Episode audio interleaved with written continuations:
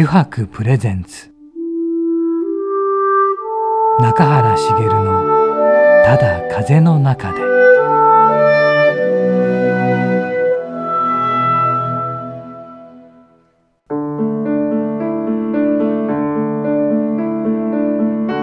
皆さんこんにちは。声優の中原茂です。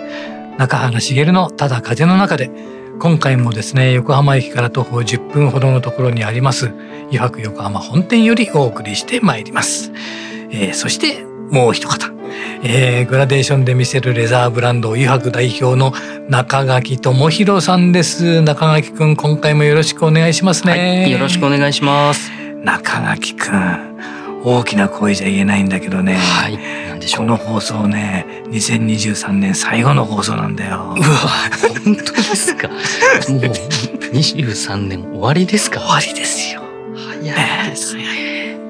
その終わりのゲストはですね、はい、前回に引き続きね老舗コード版染色会社レーデル小川専務取締役の飛田秀樹さんですよぱりケツ持ちはケツの皮の会社でっていうやつです ね。はい、なるほどね。そうだね。ケツって言い方悪いですけど、はい。お尻のお尻の皮。一緒か。まあまたね、はい、ちょっと先週聞けなかったことでね、今週聞きたいことをね。いろいろ聞いていきましょうね。はい、はい、それではまあ早速ですね、飛田さんにお話を聞いてまいりましょう。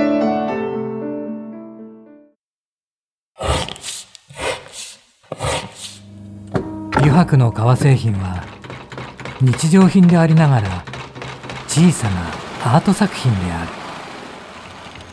日々の暮らしに彩りをレザーブランド油白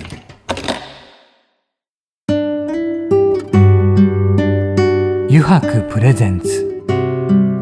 中原茂の「ただ風の中で」それでは飛田さん今回もよろしくお願いいたします。よろしくお願いいたします。お願いしますさて中垣君最初はねはい。あれから聞きあれから聞きましょう何 でしょう。はい。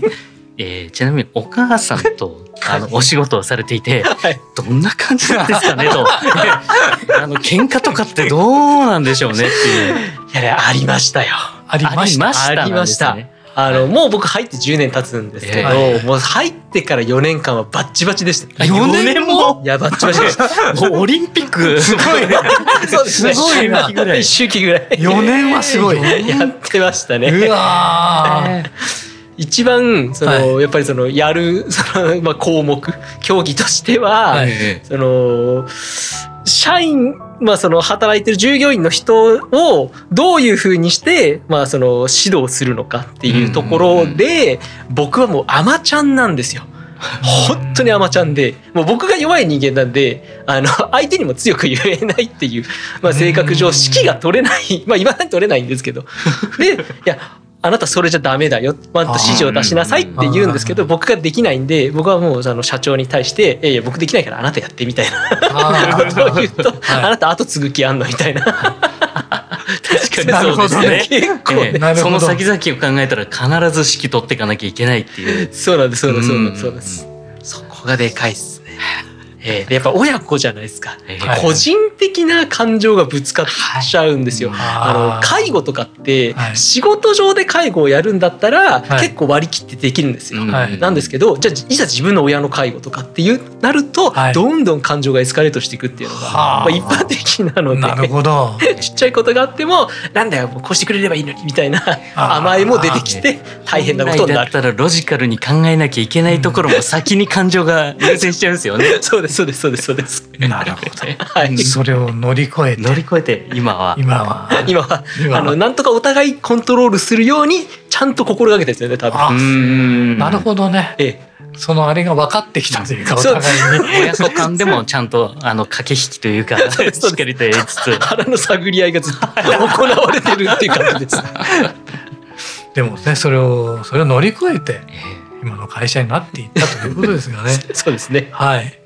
あの、今他によくやられてることで YouTube がありますよね。これは何でやろうと思われましたか、はい、これも本当にもうなんかもう本当些細なことだったんですけど、はい僕あのまあ会社の情報って実は昔から外部に対してシャットダウンするっていうのがレーデル小川のあの習わしというか。技術、そうなんですね。そうです。技術を絶対に盗まれないために工場の中もほとんど見せないし、はいはい。っていうのが小川三郎のやり方はいはい。だったんですけどもう今の時代って表に出て価値を伝えていかないと売れない時代になったっていうのをずっと思っていたのでもうその頃からずっともう YouTube 始める前からもう雑誌の依頼があったらあぜひぜひ来てくださいっていうことで工場の中も全部説明してうん。ってことをずっとやってた中ではい。あのインスタグラムをはい。あの、まあ、5年ぐらい前からやろうとうん。心に決めてカメラを1台買ったんですよ。はでパシャパシャっと撮ったんですけどあのやっぱり写真だけだと伝わらないことがやっぱり多い。でたまたまそのカメラに動画を撮影する機能がついてるなってことにやり始めてから気づいてですね。あじゃあもう動画で言った方がもう早いやということで。なるほどね。何の知識もなくもう一からあの一人でずっと YouTube 動画を始めたっていうのが。初めてやった動画どんなんでした？うひどいもんですね。あの一番最初ガッチガチにあの台本を書いてはい。それを まあ読むような形式でやったんですけど、はいはいまあもう今も黒歴史で消したいレベルです。あ、そうか。それもいろいろ研究を重ねていくわけですよね。そうですそうですそうです。そうですね。自分が撮ったのを見てうん この言い回しちょっと偉そうだなとかあーこのテンションでやるとな相手にこう伝わるんだとかうんすごい楽しいですよでも。楽しいですか？もともとその演技とかやってた側はいはいはいはいはい。人間なので。うんはいはい。すごい向いてますよね、そこは。うん向いてる ありがとうございま。ですその楽しいって気持ちで全部捉えてるじゃないですか。ええそれがすごいですよね。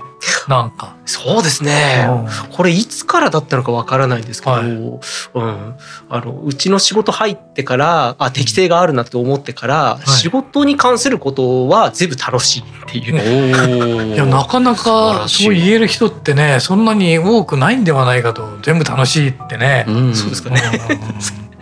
それすごいな。で今 YouTube 今までどのぐらいになりました何年ぐらいになりました、えっ、ともう3年半ぐらい。うん。あそんなにもう経ちましたね。経ちましたうん。はい。今の今の見ててどうですか？今のはですね、はい。ちょっと見れるかなと。いや見れると思いますよ。えーもう完璧じゃないにしても。いく。つも見させてもらってますけど。ありがとうございます。はちなみに会社の反響っていうのはどうでした？最初やり始めた時と。かえっ、とおか会社内部会社内の方であだいぶですね。あの冷たい目で見られてます。本当ですか？はい、あの社長からもあんた YouTube YouTuber になるの？みたいな風にして思いっきりこう揶揄されてですね。バカにされてまし会社のためなのに。たそうですそうですそうですそれで今は？今はですね、もっとこうしたらいいんじゃないのとかあれ 取ったらどうなのみたいなことをあはいはいはいあ、アドバイスやっぱ言われるようになってきましたね。うんあもっとこうしたらいい。これこれを取ったらいい。この説明をしたら方がいいと。なるほどね。はいそうでもだんだん認めてきてるってことですよね。そうですよねあの結果的にそのほ、まあ、会社から言うとあの経済効果があるんですよ非常に。大きいですね。そうなんです一番大きいですね。僕の YouTube ってもう一般の人ほとんど見ないんですよ。そうですね。そうですね。革が好きか関係者かしか見ないので、はいはいでやっぱり革業界の関係者、はい上の上層部の人たちがやっぱり見てて、ああ。であじゃあレイデル小川さんの革使おうとかへっていう話が結構来るので、うんそれはあんな手作業してるとこがなないからじゃないですか。うん多分そうですね。ですよね。手作業があとすごいよ、ね。こだわりもやっぱりしっかりと伝わるので、そうですねそうですえね。え正直あのそこのこだわりって見えないとあのブランドネームだけでうんどこどこの革の方がやっぱりいいんじゃないのとかそういうふうに見られちゃったりとかするんですよね。あなるほどね。うんはいそうなんです。あブランド名であそのブランドが使ってるから、とかそういうところでのそういうところでしかやっぱりあの測るところがないので、うん。やっぱり技術力だったりどこがでこだわってるのかが分かってくるとあやっぱこれだったら使って他のお客さんにも勧められるよねっていうふうになってくるんですよね。うん。そうかそうか。確かにね。その方が説明しやすいしね、はい。あとあと映像があればねええ。これって見てもらってね、うん。ですよね。うん。ああと自分たちの口で説明できなかったらここの YouTube 見てもらえるとっていうふうに言いやすくなるっていう。こういうことかみたいな、ね、はいはいはい。確かに、うん。あこういうことするんだ、ええ。それがあそれがなんとかってやつなんだみたいなね。そっか、はい。じゃあこれからもやっぱり YouTube はねどんどんとしていくわけですね。そうですね、まあ、僕の YouTube はそのコード版に限らずに、あの革業界をもっと盛り上げたいっていう気持ちでレザーコネクションっていう名前がついてるんですけど、はい。はい、その一環であの湯白さんに取材に行かせていただいたああそうなんですね、ええ取材に来たんですね。はい、やらせていただいてます。レザーコネクション。そう。そうですよ。あのレザー好きな人もレザーあまり知らない人もですからレザーってどんな種類があるんだろうってね。まずはやっぱりあの食肉の副産物っていうところが前提ん。にはなるんですけど、うん。まあ、それ以外のところだとやっぱり今の世の中的にうん。ちょっとあの NG もやっぱりあると思うんですよね。でやっぱりあのほとんどが牛側うん。うん。で次にまあ豚側っていうふうに来るんですけどうん。豚は結構皮まで食べられてしまうっていう文化もあるんであの中国とかだともう完全にもう皮まで食べる文化なのでもうあの副産物というのはほぼ出ないっていう状況だったりとか。うん。あと最近だとあの鮭の皮とかもありますあありますそうよねなの？はい。そうなんだ。ええ。あのヨーロッパの方はあの、鮭の皮食べないんですよ。あなので、まあ、鮭の皮が大量に出るのを、うん。まあ、それをあのなめして、まあ、そこであの新しく、うんまあ、革製品としてっていうような動きとかもいろいろありますよね。いやね。ありますねあの、はい魚の皮今すごいあのヨーロッパの方でははい。メジャーにはなってきてるんですけど、あそうなんですね。あのうわまあ、裏事情といいますか、はい革業界の裏事情があってですね、はい今まではそのクロコダイルとか、はいはいはいはい。あのヘビ革とか、はいまあ、リザードとかいろいろあったんですけど、そういうものがあなたたち本当に食用で育ててるんですかっていう疑問が出てきた時に、あーいわゆる動物愛護の団体とかからまあそういう疑問が上がってきた時にあ確かにワニってああのワニ革って高いじゃないですか、はいはい。だけどあれが全部食肉になってるかっていうと、まあ、実際はそうじゃないっていうところから、まあ、ヨーロッパの方ではじゃあもうちょっとそういうのはできるだけ少なくしましょょう。でその代わりとして魚の皮っていうのが非常に今出てきていて、なるほど。えやっぱ鱗のテクスチャーが、あのヘビ側にもかなり近いですし。そうですね。ん。今日本でもあの新規比較というところが、あの鯉をやったりとか恋？マグロとか、マグロとか。ええすごいなそれサーモはン。とか今いろいろ取り組みは始まってます。はあ。じゃあもうね市場に出てきたりはまだしてないんですか？それとも。えっ、とちょっとずつ展示会では出てきてるんですけど、はいまだ日本のブランドで魚の皮を大々的に使ったところは、うんあのあんまりないですね。でもじゃあこれから広がっていきそうですね。広がってくると思いますね。はあ。そうかやっぱり国によってもね違うわけですね。もう全然違います。全然違いますね価値観というか。ううんんだってさっきも話してたコードバンもだってそうですもんね日本ほど それをやってるところはないわけですもんね。ないです国的にそれはだから他の国にも言えますよね何々がこの国はよくやってるとかうんはいはいありますよねきっとね。あります。レザーってはいやっぱり長持ちするものじゃないですか。はいうんそういうところはありますよね。うんうんうんうん長持ちっていう目だけで見ると、うん、あの鹿側鹿がねが一番長いとは言われてますね。ディアスキンだ。うんあなのであの戦国時代とかに使われてた、まあ武具にーうんあの使われてたあの鹿の皮いまだにまだあの柔軟性もそうですね。切れずに。ええですけどこれを牛側でやってしまうとあの繊維がボロボロ砕けていってしまったりとか。そうですね。うんあの比較ってその特性的にその繊維の太さとはい。密度でだいぶ特性が変わってきちゃうんです。あそうなんですね。絡み方と。ええそうですそうです。ななのでコード版の場合は繊維が絡まないで縦に並んでるから、うん横に倒すとピカピカだよねとか。あの牛でもあの若い子牛とかの皮はすごい繊維が細くて目が詰まってるから柔軟性があるとかなるほどねっていうような種類が結構あったりするんですよはいね。はい。あそしてこれも聞かなきゃいけなかったです。ユニコーンのこともあそうですね。ありがとうございま。すはい作る方にねはいしたと。したと。はいあ。の数年前うんあの多分56年前ぐらいだと思うんですよね。あのレーデルさんの方に伺った時に、うん自分がオリジナルブランドを作らないんですかっていうふうなことを言ったんですよ。そうなんだ。ええ言ったんですけどその時はいやちょっと「てんてんてん」っていう、まあ、いろんな事情があるのはあの裏で察してはいたんですけど そこから「あれ？やり始めたんだ」っていうところがあのどういういきさつがあったのかなっていうところもちょっとですね。きたいなと思いましてはい。はい。あのですね、今、あの、多くの、いわゆる川を舐めすタンナーというところが、自社ブランドの製品を出して、今、群雄割拠の時代に今、入ってきておりまして、はい。10年前まではですね、はい。もう業界内では絶対やっちゃダメというタブーがあったんですねあ、。そうなんですか。素材の供給元が製品作っちゃったら絶対安く売れるじゃないかあっていうようなあ、なるほど。まあ、原理があったんですけど、はいやっぱりその革業界って今もう右肩下がりと言いますか、はい。もうどんどんどんどんこの売り上げが落ちてで日本も生産するところがどんどん少なくなってきてっていう中でどうしてもあのいわゆるその永久と言われるですね綺麗な革以外のものがたくさん生産されてしまってはい。その製造メーカーっていうのはいわゆるその B 単とか C 単とかって言うんですけどそういう使いづらい革は買ってくれないんですね。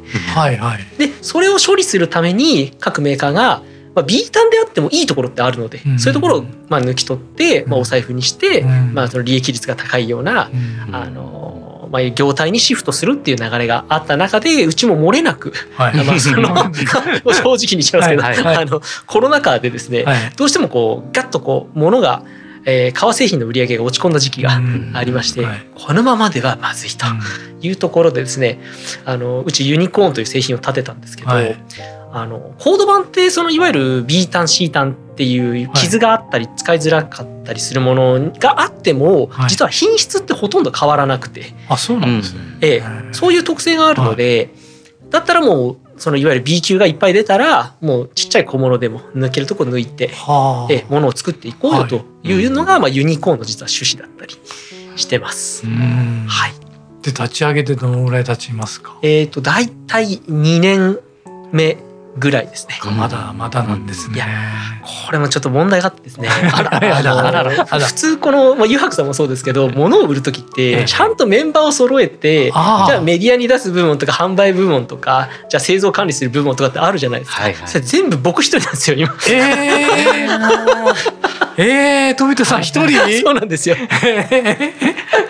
それはまた。なのでちょっとひっちゃかめっちゃかになっておりまして、なかなかこう営業活動ができていないので、はい、うんうん。ちょっとまだあんまり表には、世には出てないブランドと いうような感じです。そうなんですね、はい。一番最初に何を作ったんですか？一番最初はやっぱりお財布お財布ですか？ですね。はい。あのやっぱこういうあの名刺はい。とかっていうのはもうすごいちっちゃくて、うんまあ、もうボンボンボンボン傷があってもはい。もう抜けたりする。ので、はい。そういうものから一応スタートしてはい。でここからはもうちょっとこうユニークな製品を出していこうかなというふうには思ってるんですけど、うん。まあ、ユニコーンのうちが作ったそのまあ語源あーまあ造語はい。ユニコーンって造語なんですけど、まあ、ユニークをまあ人生に乗せるオンしますっていうのを合体させてユニコーン、クオンなんユですね。ニークオンなんですね、はいそれが一番最初の名前だったので。マジンガー Z のファイファイルダウンみたいなそういうこと、そういうことです。ちょっと気合い入れて、叫んでから合体みたいな、そういう感じです。あとやっぱ馬っていうところも。そうです、そうです。馬とかけて。はい。そうですよね。なるほど。じゃあ、じゃあこれから飛田さんだけじゃなくっていうこともあるありえますかね？ありえたいですね。そうですよね。していかなきゃっていう感じですよね本当はしていかなきゃいけないですね。そっちの方もね、徐々に徐々に上げていきたいってとこですよね。そうですね。僕もいまだにそのもうものづくりの方なので、工場にいる時はずっと作業をしてるので、うんその合間を縫ってっていう形にはなるんですけど。そうですよね。はい。大丈夫です。できますよ。できますかね自分もあのありとあらゆることをやってるんで。あそうですよね。そうですよね。聞きます。もう全部自分でやっちゃうって。で、今ですね、その、えー、飛田さんも作ってるわけですけど、はい。あと、あの、レーデロ側で仕事なさってるんですけど、はい。この技術を継承していくための何か一手とかがあるわけですか？継承ですか？はい。うーん。そうですね。技術はですねうーん。そうですね難しいですかね。まあ実はそのうちのその染色技術というのは、うん。あのの今のところ世界でうちだけしかできない染色技術というものが、そうですね、ええありみんな機械でやってますもんね。そうですね。あの結局その染色ということだけ言うと、はい。染料というものを載せるのか、はい。顔料というものを載せるのかの2種類しかなくて、でコード版ってもう何にもしなくてもピカピカして光る革なので、はい。顔料を載せてしまうと、はい。入ってくる光を遮断して顔料の色が外に出てくだけ、なんですよ。なので、はい。コード版の本当の素材の味を楽しみたいんだったら太陽の光とかうん。光光線をコード版層に当ててそれをはい跳ね返ってくるうん。光を楽しむっていうのが僕一番だと思ってるんですがその染料のみでこうバキッとした綺麗な色を出すっていうその染色方法はうん。今のところ僕と染色長のもう一人しかやり方を知らないレシピも知らないっていうは状況になってます。なので、まあ、これを後世に残すかどうかあははい。ちょっと今考え中と。考え中ですか。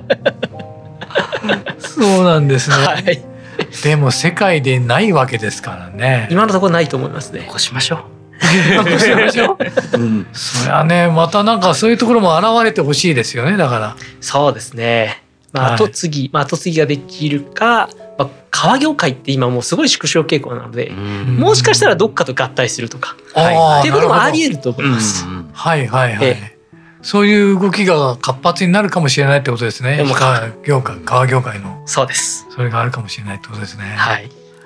そうですか。じゃあまあでもそれだけ右肩下がりだっていうことじゃないですか。はい。それに対する何か飛田さんのアイデアとかですね。ええ。今後どうしていきたいとかっていう展望ってありますかね？あります。ありますか？あの僕の中でそはい。のお手本は本当に油白さんだなっていうのは本当もう日頃からずっと思っていて、うん。革ってもう人間の必需品ではなくなってしまったものだと僕も思ってはいるんですけど、ただ人間が始まってもうその氷河期みたいなのをこう乗り越えた時に、うん。やっぱり革っていうものは人間の生命を支えてきた根幹のアイテムだ。っていうのが多分人間の遺伝子の中にどっかに入ってると思うんですよ。うんでそれによってやっぱり革好きの人もやっぱり出てくるのかなっていうのも思ってるのでその求めるものに対してどういう形で使ってもらうのかうんっていうところを訴求していった時にやっぱり湯白さんがやってるそのアートはい。おしゃれっていうところを一番メインにしてあえて必要ないけれども、えー俺はもうこの革好きで使ってるんだっていう人を、えーもう普通にしたいっていううん。思いがあります。なるほどね、でもうおしゃれファッションの一部っていうことですね。好きな人っていうのは減少してませんよねと思うんですよねどうなんでしょうかどうでしょう今までは物を作れば売れたっていう時代だったじゃないですか。なんですけどもう今はうんそうですねまあ今ビニール系のお財布でも革っぽくしてあのある程度の高値で、えー売れてきてしまうような時代にはなっているので。もう少しその革業界の方も自分たちのやってる取り組みとかその裏にあるその熱い情熱みたいなものを表現していかなきゃいけないなと思っているんですね。でまあそのために僕も YouTube をまあやってるっていうところはあるんですけど、もっともっとこう若い世代の人たちに革の魅力ってこうだようん。っていうところをやっぱり伝えていく活動をしていかないともういけないなと思ってます。で僕が今一番その仕事で大切にしてるのはらはい。コード版って多分世界一光る革だなって僕も思ってるので、うん。これを極限まで光らせるっていう。でその光に、えー、とちょっとあの見入っていただくというか、うん。好きになっていただきたいっていう思いは結構今持って仕事をしてますね。そうですね。これ以上に光ってきたらまたすごいですピねカピカですね。ピカピカですね。副産物としてのやっぱり、あの皮なので、うん。やっぱり使わなきゃいけないんですよね。うん。やっぱ自分たちが食べてる肉から生まれてる副産物なのでこれをあの使わずにそのまま焼却するっていうこと自体の方がもうかなり NG であって、あのーやっぱり今川に対して、あのーなんでしょうね SDGs の観点っていうよりも、あのビーガンとかその辺の観点から、うん。あの使うのは良くないよねみたいな、うん。あのー考え方もあると思うんですけど、でも今の世の中で出てしまう、うん、でなおかつ、まあ、牛肉食べないでおきましょうなんて言ったら70億人のあの人口が多分40億人ぐらいまでしか生き残れないぐらいあのやっぱり、あの食食っていう文化としても、あの必要なものになるので、えー、そのためにも絶対使ってなおかつもともと命あったものなので、それをしっかりと大切に使う。でなおかつやっぱり皮って長持ちするので、うん、そこから見てもやっぱりすごくエコなんですよね。いやエコですね。やっぱりあのやっぱりビニール系のものって、うん、あの数年でしかやっぱり持たないですけど、うん、数十年持つ皮なので、特にコードバンなんてものすごく持ちますもんね。持ちますね。はい。はい。というところからもやっぱりあのエコなものであるっていうところで、なおかつあの自分の心も揺さぶられる、うん、やっぱりビニールで正直誰も揺さぶられないと思うんですけど、うん、皮ってやっぱり使ってての愛着も出てきますし、ねえー、絶対そこにあの魅力を感じてもらいたいなと思いますね。じゃあねこれからもですねなんか飛田さんには頑張っていただいてですね、はい、ユニコーンもね、はい、いい風に飛び立つといいですね。そうですね。ねペガサスになっちゃいました。ブランド名変わっちゃった。いつの間に進化しました？どこで変わったみたいな。はい、あの2週にわたりですね、あの飛田さんにいろんなお話を伺いました。ありがとうございました。さてですね、この後。前回もありましたが、9時やろうぜのコーナーをよろしいでしょうか？はい。じゃあ引き続き9時やろうぜのコーナーもよろしくお願いいたします。はい、よろしくお願いします。油白の革製品は日常品でありながら小さなアート作品である。日々の暮らしに彩りを。レザーブランド。油白。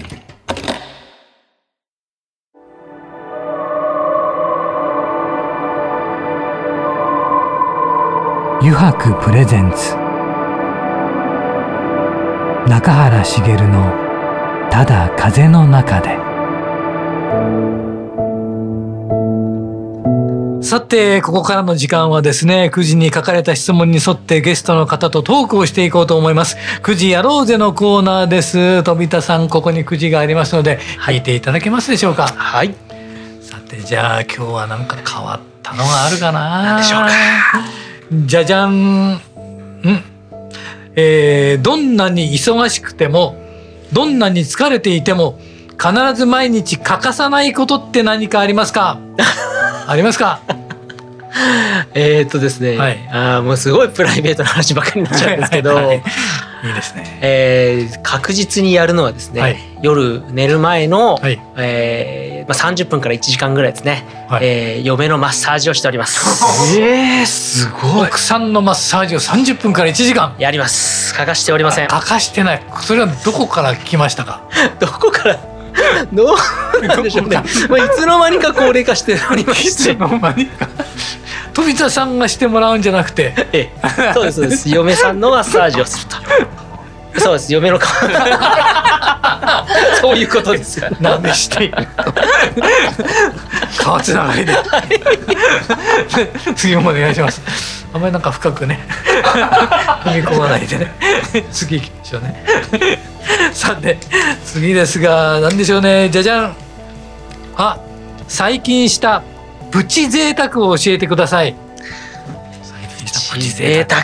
はい、プチ贅沢ですか。はい、うんと、あ、ありますね。なんでしょう。僕ですね、あの、はい、もものすごく自分が仕事頑張ったなっていう時はですね、はいはい、あの帰り仕事の帰り、はい、あのハーゲンダッツのクリスピーサンドを食べる。ああ、なるほどね。クリスピーサンド。はい。年に数回しかないですけどね。年に数回ですか？年に数回ですね。高いでも高い高い高いクリスピーサンダ定番といえば定番ですね。またものすごく甘いので、もう脳みそも疲れちゃってもどうしようもない時にいいん。ですね。帰りに食べます。いいですね。ありがとうございます。あえっ、と味はですねあのキャラメル味。キャラメル味。はい。定番ですね。定番ですね。はい。確かありますかなり甘いですよね。かなり甘い。えーハーゲンダッツはかなり甘いですよね。全全体的に。そうですね。絶対的なじゃあもう一回もう一度お願いしますかなあれもうアメリカ人の アメリカ人の甘さですよ何回言うんですか？あ中垣ちゃん。お来た。来ましたね。よ来ましたよ、じゃあちょっと二つ聞いていいですか？はい。はい。一つ目はですね、声優の道はどうなったんです？どこでどうなっちゃったんですか？いやーこれ中原さんの前で話したら怒られるんじゃないかなと思っているんですけどあの実はですねその声優ってまあ昔から僕もアニメとか、うんあのあの映画とかもう大好きで、うん。もうそればっかりにした人間なんですけど、はい。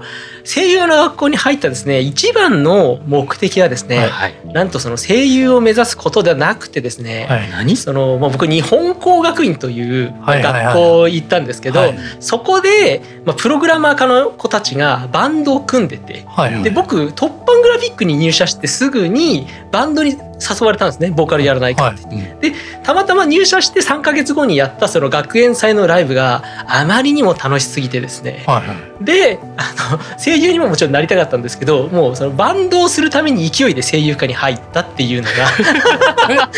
そういう場に入ったらバンドできると思ったんですね。そうです。みんなでワイワイ文化祭でバンドやろうとなるほど。できましたかバンド？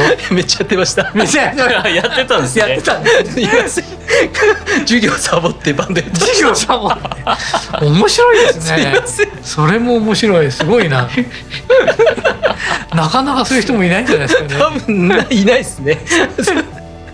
不純な動機が。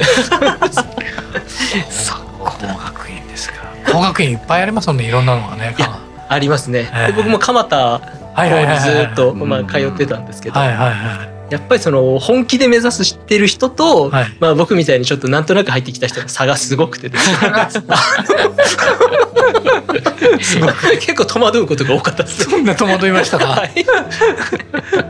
違いましたいやいや全然違いますね。今の僕だったら多分学校の活動プラスアルファで自分でその収録したのを YouTube とか出していろんな、うんまあ、プロダクションとかオーディション受けてって作成は立つんですけど、うんいかんせんそのビジョンがないまま入ってるんで 何にもしなかった。です授業受けただけ。しょうもないですね なんかそうです大学に行ってあれなんかねサークルばっかりやってこう変わらない同じようなもんだ。全く一緒ですね。ありがとうございます。そしてもう一つ。でもう一つ、えー、何フェチですか？フェチ？これはフェチこれは。えー、フェチか。あのー、あれ何フェチかあの僕あの好きなのが、はい。これ放送できるのかな？あ のピー入れますよ。あの布団とかあの枕のあの一番端の部分ちょっと硬くなってる部分あのちょっとくすぐったい感じのはいあれフェチです。そんな。布団とか枕布団とか枕のあのチャック閉めるところあるじゃないですか。はいはいはいあそこの前ってちょっと補強されてるじゃないですか。あの硬いあの硬さがさちょっとねあの 柔らかいんですよ。柔らかいっていうかあのくすぐったいんですよ触ると。それがいいそれがもう寝る時になるとこうこうやって枕元で。いいじゃないですか。いいフェチですよ。それこそフェチですね。いやなんか面白いフェチ持ってそうだなと思ったんですよね。やっぱりこういうもう特化した会社特化したね。そう。本当に他にねフォードバンといるかわからないいう素材にのみ特化した会社の方なんで、世界にいるかいないかとねええ変わってるなと思ったんですけどやはり変わっております面白いフェチ持ってましたね。ありがとうございます。じゃあ続けてお願いします。すげえな。フェチか。自分ないもんな、そういえばな。そういうの。はい。では、あ、あれ、これ、これ逆来たよ。逆来たよ。いい機会ですので、何か中垣さんに言いたいことがあったらズバッとどうぞ。ズバッと。と。ズバッとですか？えー、もうズバッとズバッと。うーん。逆逆に聞きたいうん逆にズバッと聞きたいことがあってですね、あのなんでしょう。いやゆはくさんっていろんなコード版を使ってるじゃないですか過去にはいはいいろんな言葉使ってきてるじゃないですか、へその中でうちのコード版ってそれどうなのかなっていう評価が知りたい。ーはいはいはいはいはい。それはそえ。えれはすごい聞きたいですね。めちゃくちゃ聞きたい聞きたいですね。ズバッと。ズバッと言いますね。ええズバッと、ええ。あの、正直、これはお世辞でも何でもなく、ええいろんなコード版を見てきた中で、うん。一番好きなコード版です。はい。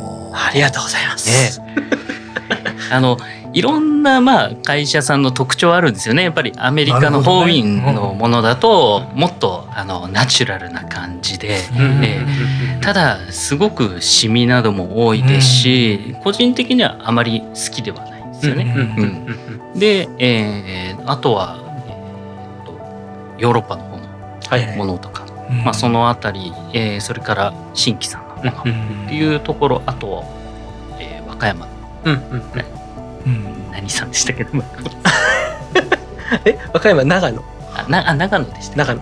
どえっ、と長野か。えー、あ宮内産業。さんう。ん。宮内産業さんのコード版などいろいろあると思うんですけどその中で、えーやっぱりあのレーデルさんのコード版ってうん。ツヤ感がすごくいいんですよ。ツヤ感ね。はい。ありがとうございます。で透明感がある上で、えー、ツヤ感があるっていうところってやっぱり自分もあのーうちはカーフを専門として、うん。あの染色してっていうところなんですけどやっぱそこに求めるのってあの透明感と、あのツヤ感っていうところで、えーそこがすごくあの共通するところがあるんですよね。あれですか。素材的には使いやすいですか？使いやすいです。あ使いやすい。はい。自分としてはうちとしては使いやすい。であ。とブランドとしても非常に相性がいいあのうんやっぱりコード版の質を持ってるな。と。なるほど。なるほど。うんゆはくさんあの僕もそのうちが染色したコード版ってもうその段階で完成されてるってずっと思ってたんですけど、ゆはくさんの製品を見た時にあやっぱりグレードアップされてるって思ってますなるほど。あのうちはレーデルさんの皮の上にさらに染色を施してるんですそうだね。よね。そうだね。唯一無二ですから。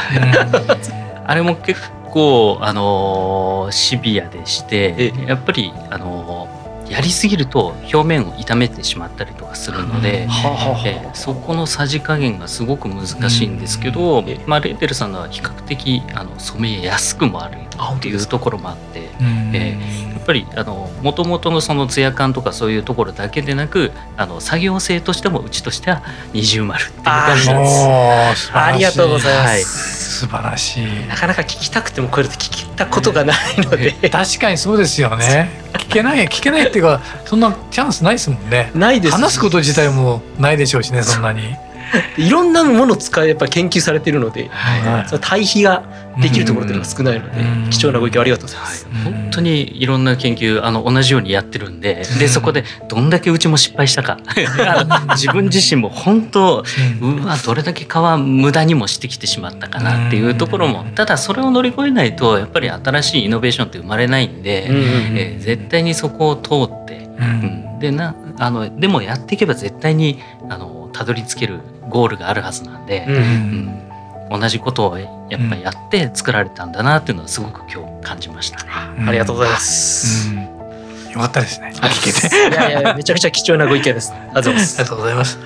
あのー、飛田さん本当に2週にわたってありがとうございました。そして9時やろうぜのコーナーもね、はいありがとうございました。ありがとうございます。さて中垣くんね、2回終わったよ。いやー終わりましたうね。ん、でやっぱり、あのー思うのが、ううんちも唯一無二の技術を持っていて、うん。うん。レーデルさんも唯一無二の技術を持ってるって、でもこれって、あのーやっぱり革業界の中ではすごく稀なうん。存在だと思うんですよね。うん。でなおかつ日本が誇るべきあの技術だと思うので、うん。あの絶やさないで、ええもらいたいなと。なので自分もあのできるだけ技術継承をして、うんうん。えー今あのある程度マニュアル化に落とし込む。でもマニュアル化に落とし込めない部分の方が大半だと思いますよね。えーまあ、だけどやっぱりマニュアルっていう前提がなきにしてやっぱり、あのその次の段階って進めないので,、であのしっかりとマニュアル化するべきところはマニュアル化し、あとは感覚を磨いてもらうしかない。本当感覚でしかないっていうところが本当にもう、うん、難しいところではあるんですけど、うん、やっぱそこもあの日本の技術っていうところをあと日本人だからこそできる感覚もあると思うんですよねその中に、そういうところをやっぱり武器にしてあのやはり今あ実はですねそうそうそうそう、えイギリスに取引先ができたんですよ。はい。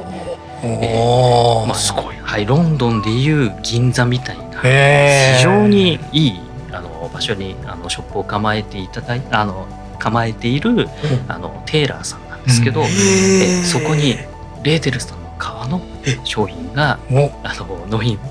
マジか。となりましたので、おすごい。そのイギリスの方も日本のこれはあの宝だというふうにおっしゃってくれてるんです。でやはりコードバンってあのヨーロッパにほとんどないので、うん、あのそれを求めてあのここまで来たっていうふうに言ってくれているので。すごい。なのでぜひとも、はい、はい、一緒にいい商品を作れたらなと思いますので。そうですね。はい。伊白さんのお力をお借りしながら頑張ります。レーデルさんなしにうちのコードバンの商品も出来上がらないのでよろしくお願いします。ありがとうございます。素晴らしいね、えー、それがどう展開していくかもね。はい。でも待ってる人もいるわけだね。そうやって行動そうですね。うん、世界でもね、うん、探し求めてきた。すごいね。ありがたいことですよ。いや嬉しいですね。えー、じゃあまだまだこれからもね、レーデル小川さんというハグもまだまだこれからいい先行くと。はい。だね。はい。あのですね2回にわたってですね老舗コード版染色会社レーデル小川専務取締役の飛田秀樹さんにお話を伺いました。本当に2週にわたって多岐にわたるお話ありがとうございました。ありがとうございました。ありがとうございました。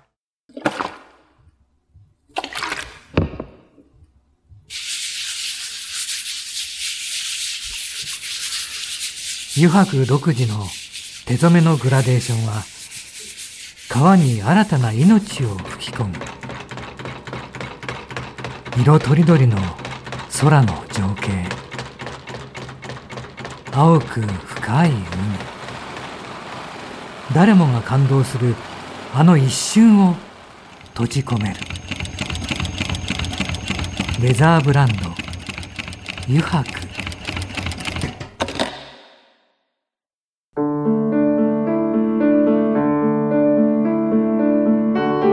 中原茂のただ風の中でそろそろエンディングのお時間です。あ、中垣くん。はい。これって年内最後の放送だ。そうですよ。すごいね。2023年どうでした？中原さん。どうだったかな？なんか忘れちゃったことが多いかな。いや、でもね、23年もね、様々なゲストに来ていただいて、はい。いつも刺激を受けまくってた気がする。そうですよね。うん。うんこんなこともあるんだみたいなね。こんな人いるんだみたいな。こんな人生あるんだなって思うと、そえー、あの自分もまだまだアマちゃんだなって思う時いっぱいありましたね。でもまただから楽しみだね。はい。来年度もね。どんな方に、ね、巡り会えるのかね、はい、それをあの、ね、聞いている方たちにも楽しみにしていただきたいですね。はいえー、それではですねまた来年この時間にお会いしましょう。中原茂のただ風の中でお相手は声優の中原茂でした。